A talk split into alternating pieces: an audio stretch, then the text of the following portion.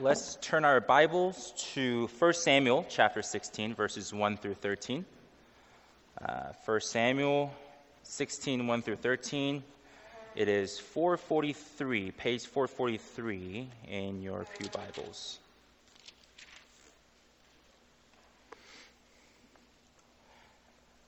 And this is what it says, what the Bible says. The Lord said to Samuel, How long will you mourn for Saul, since I have rejected him as king over Israel? Fill your horn with oil and be on your way. I am sending you to Jesse of Bethlehem. I have chosen one of his sons to be king. But Samuel said, How can I go? Saul will hear about it and kill me. The Lord said, Take a heifer with you and say, I have come to sacrifice to the Lord. Invite Jesse to the sacrifice, and I will show you what to do. You are to anoint for me the one that I indicate. Samuel did what the Lord said. When he arrived at Bethlehem, the elders of the town trembled when they met him. They asked, Do you come in peace? Samuel replied, Yes, in peace. I have come to sacrifice to the Lord. Consecrate yourselves and come to the sacrifice with me. Then he consecrated Jesse and his sons and invited them to the sacrifice. When they arrived, Samuel saw Eliab and thought, Surely the Lord's anointed stands here before the Lord. But the Lord said to Samuel, Do not consider his appearance or height, for I have rejected him. The Lord does not look at the things that men looks at. Men looks at the outward appearance, but the Lord looks at the heart. Then Jesse called Abinadab and had him pass in front of Samuel. But Samuel said, The Lord has not chosen this one either. Jesse then had Shammah pass by, but Samuel said, Nor has the Lord chosen this one. Jesse had seven of his sons pass before Samuel, but Samuel said to him, The Lord has not chosen these. So he asked Jesse, Are these all the sons you have? They are still the youngest, Jesse answered, but he is tending the sheep. Samuel said, Send for him. We will, not, we will not sit down until he arrives. So he sent and had him brought in. He was ruddy, with a fine appearance and handsome features. Then the Lord said, Rise and anoint him. He is the one. So Samuel took the horn of oil and anointed him in the presence of his brothers. And from that day on, the Spirit of the Lord came upon David in power. This is word of the Lord. Everybody has a name. Um, we, uh, it's a name tag Sunday, so you have a name on your chest, hopefully. And most of us have a nickname. For, for example, my name is Young Kwang Kim, although I misspelled my name initially, but I corrected it. Um, uh, and, and I also have been known by various names depending on different stages of my life. Um, Y2K, currently, right? But at some point, I was known as kimchi. That's a little racist, but you know we'll let that slide. Um, also, recently, somebody called me young blood, and he had a fist like that, young blood. Anyways, um, then there are um, cherished terms of endearment. Just think of a grandmother and, and her look, or the look on her um, eyes when her grandchild calls her Nina or Oma, right? And let's not forget about those cringe ones either, like cringe pet names like Honeyplum or Buttercup. But there is a tier above these familiar names. There is what we call titles. Titles capture the essence of person's uniqueness, reflecting something profound about the person and the impact that person has made. Take Mariah Carey uh, as an example. Her song, All I Want for Christmas Is You, has become so synonymous with Christian music. She's often hailed as the Queen of Christmas. Of course, that title is not a legally binding title. But it, it is a title that resonates with most of us because when we hear that intro drop, right, with the chime bells, and when we hear her mesmerizing voice start singing, Oh, I don't want to laugh for Christmas, we know that another season, season of Christmas has come. In the Bible, we come across many titles like that titles that capture the essence of the person's character and profound relationship that person had with God. For example, only the likes of Moses, Abraham, and a few others are called friends of God, revealing their deep personal relationship with God. Then in the, the Gospel of John, uh, the Apostle John is referred to as the disciple whom Jesus loved, revealing this personal, very unique bond that he enjoyed with Jesus Christ. Then there is this biblical title given to David, a man after God's own heart. It captures the essence of David's heart, the heart that is after God's own heart. I mean, we don't find that title in our scripture reading. It actually happens, it, it, occurs earlier in chapter 13 of 1 Samuel and later once more in Acts 13. But we do see a reference to the heart in verse 7 of our reading. Today, as we continue our sermon series called the, the Kingdom of Heaven Belongs to Such as These, we are going to focus on the fact that God looks at the heart. In our reading, God sends Samuel to the city of Bethlehem to anoint Israel's future king among Jesse's many sons. And Samuel was given a clear instruction. He was to anoint the person that God would indicate.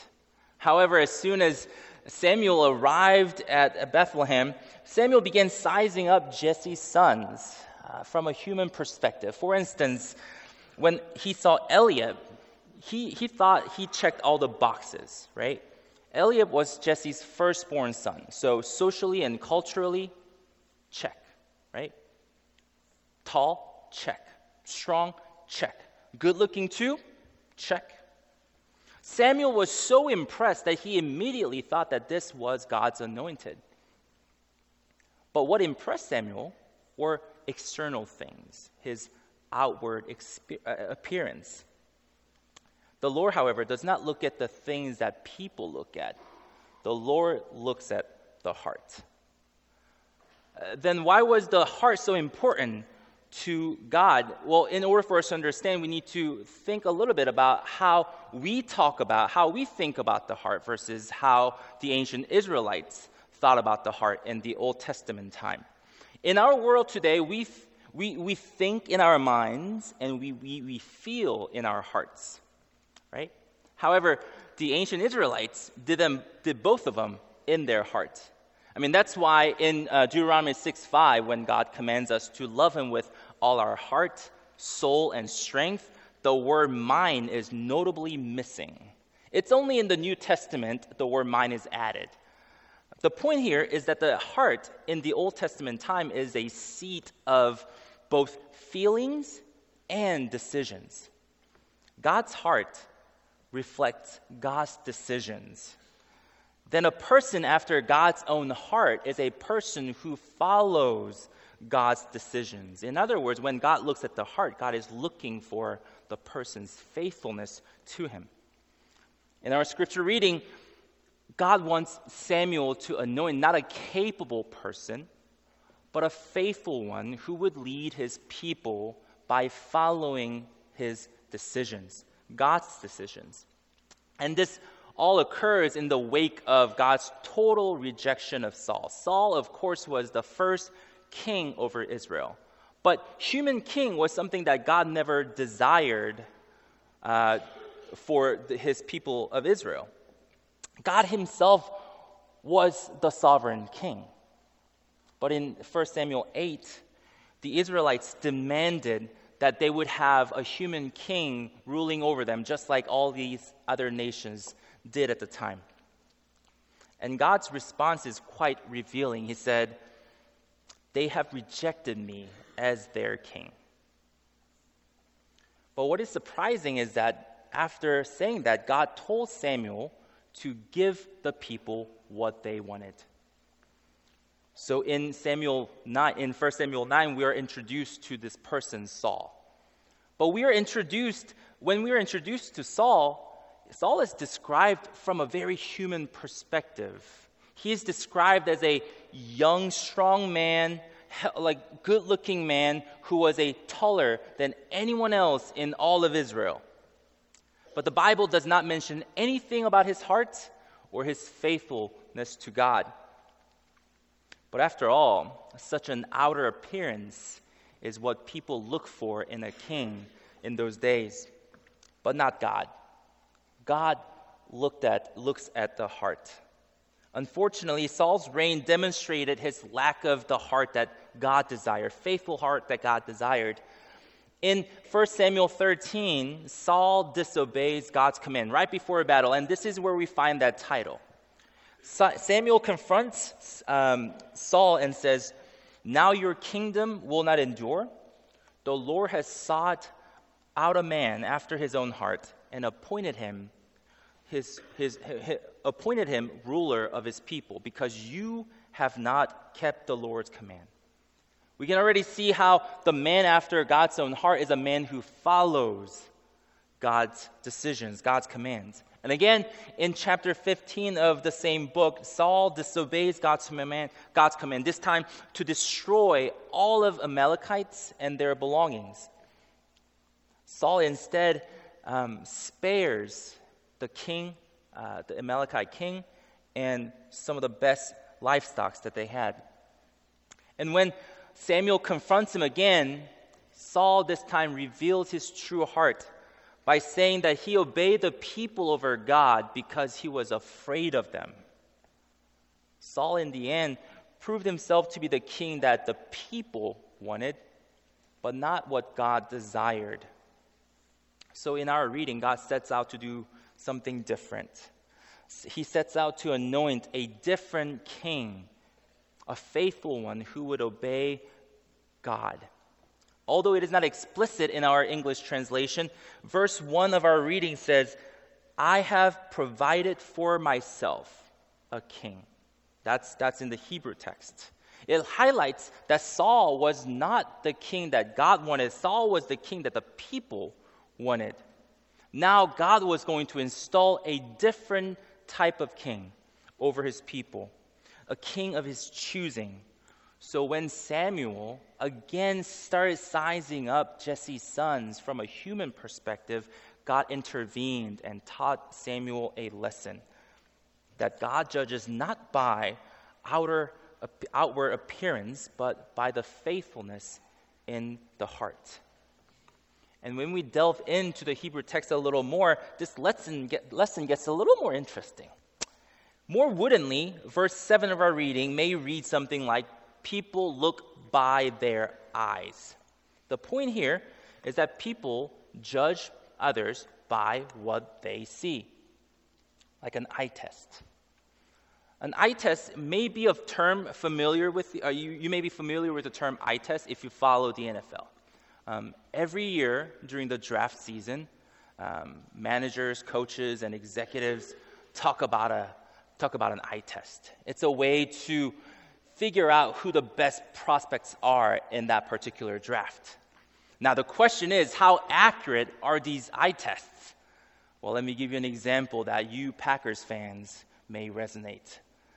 Um, back in 1999, the Cleveland Browns had the number one overall pick.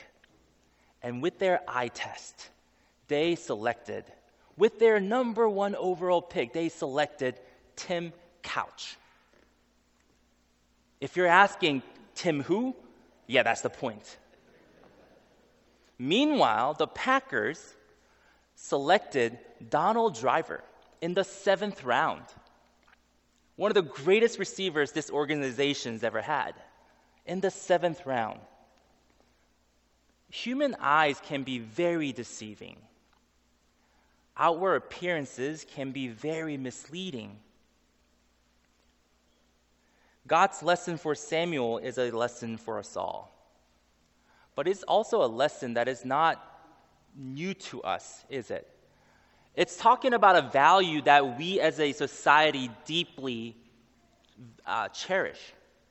In one of the greatest speeches in our history, Dr. King urged us not to judge people by the color of their skin, not by the outer appearance, but by the content of their character.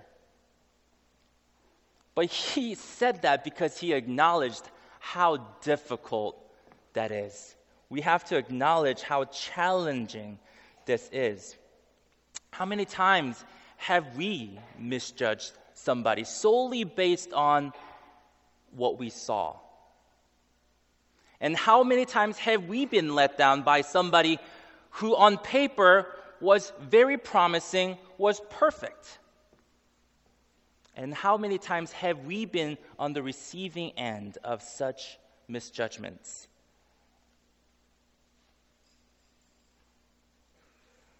Human eyes are misleading, or they are deceiving, and our appearances are misleading. So much so that the Gospel of John talks about how when Jesus came to the world, the world failed to recognize him as their Messiah. Eye tests often fail. So, what is the point then? So far, God made it clear to Samuel do not judge people by their outer appearance, but then what? If not by the outer appearance, then what? I mean, that's the question, isn't it? Is God asking us to look at people and judge them by their heart like God does? Perhaps. But if that's the if that's the lesson, I would argue that it is nearly impossible to do that. God is able to look at the heart because He is God. We don't have that divine eyesight. If God is asking Samuel, then us, to do what He does, then He's asking us to do something that is beyond human capability. We, like Samuel, don't have the divine eyesight to do that. Even, even the most astute judges of character often misjudge people. If God is asking us to look at the heart like He does, we're talking about an insurmountable task. However, I don't think that that's what God is telling us to do in this text. The main point of God's lesson is about the qualities that He values in the people that He chooses to use. God's focus is not on the capability of things, but He's talking about, He's focusing on the faithfulness of a person that he's going to install as the king over his people. The kings of other nations, they relied on their own might, their own power, their own military strength to lead the nations, and Saul was the same way. But in God's kingdom, God is looking for a different leader, a different type of leader. Because in his kingdom, leadership is defined by faithfulness to God how one aligns his heart with God's own heart. And although Jesse's sons had, you know, impressive physical attributes, height, handsome, tall, all those things, those were not the traits that God was looking for in his leaders. God, with his almighty power, doesn't need strong leaders. He's already almighty. But what he desires uh, are faithful people who will just faithfully follow God's decisions, who are willing to obey whatever God decides. I mean, that's what we see in the person of David, the last son of Jesse, too young to be a king. Too young, in fact, in the next chapter, when he goes against Goliath, he's regarded as a joke. This David was anointed not because he was great on the outside. No, he was anointed because of his faithful heart. He would become king much later, though, at least 15 years later. In the period between his anointing and his ascension to the throne, David endured a lot. He was, his life was constantly in danger. Yet throughout it all, his faithfulness was unwavering. When he was on the run and faced numerous threats, David always turned to God and sought refuge in God. But even this David, the person that Bible presents as a ideal king wasn't perfect. We should not ignore that part. He made plenty of mistakes. And on, on occasions he actually went against God's own God's decisions. But here's the key point. Unlike Saul, David was always willing to realign his heart in repentance, Unlike Saul, whose heart was after the approval of the people, David's heart was after the approval of his own God. And this brings us to the crux of God's lesson in Samuel, uh, eh, 1 eh, Samuel 16. And, and, and for all of us, a lesson for all of us. The kingdom of heaven belongs to people like David, whose hearts are after God's own, those who remain faithful to God in all circumstances. As believers, our faith journey with Jesus Christ is an ongoing, continuous process of shaping our hearts to resemble God's heart, realigning our hearts whenever we are faced with our own disobedience. This path is a challenging path, but let me tell you, we have reasons to be confident on this journey. First, although we are, we are called to strive for perfect faithfulness and obedience, we do so in light of the fact that those perfect obedience and faithfulness are already credited to us in the person of Jesus Christ. I mean, in this Advent season, we're celebrating Jesus coming into this world as the ultimate king, right? Not just to pardon our unfaithfulness and disobedience, but also to clothe us with his perfect obedience and righteousness. This brings us immense comfort just to know that we are not after God's own heart to earn salvation. No, we are after God's heart because our salvation is already guaranteed. We do this out of gratitude. Secondly, we are gifted with the Holy Spirit. In verse 13, we see the Spirit of the Lord coming upon uh, David powerfully, right? And we have to realize that we too are recipients of the same Spirit. This is the Spirit that brings us closer to God. This is the Spirit that refines and transforms our hearts to make our hearts be more like God's own heart. It is the Spirit, the same Spirit, same divine force that enables us to persevere in our trust even in life's most difficult circumstances. It's the Spirit that enables us to follow our King Jesus Christ until the day he comes back again. Faithful hearts are what God yearns for in his people. It's not our capability that he cherishes the most. What he cherishes the most is the fact that he's able to do miraculous things through our willing and faithful hearts. I mean, in our own lives, we judge ourselves and others by, um, by human standards. We are impressed or disheartened by what we see. Yet God sees the heart. He peers through, he, he sees beyond this facade that we create in our lives. And He peers deeply into our hearts and he seeks those who are willing to follow him. He, he's after those who are striving to mirror God's hearts in their lives. And this understanding should shape how we interact with others in this world as witnesses for the King. Whenever we encounter people, our call is not to see them through our human eyes no, our call is to see them through the lens of potential transformation because we know that God can do wonders in people's hearts. And we just saw six proofs of what God can do in people's hearts.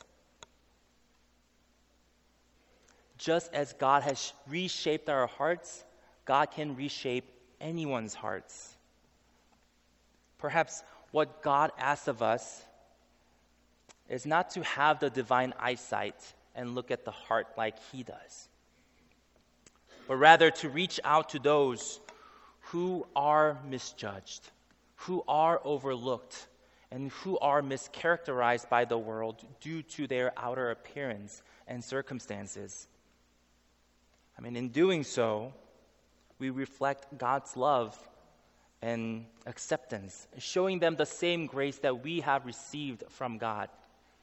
The God that we worship the God who came into the world but was misunderstood, overlooked, and mischaracterized. The kingdom of heaven belongs to those who follow God's heart, and God's heart is always for those who are misunderstood, mischaracterized, and overlooked. Following God's heart is a difficult task. But God reminds us here how to do it.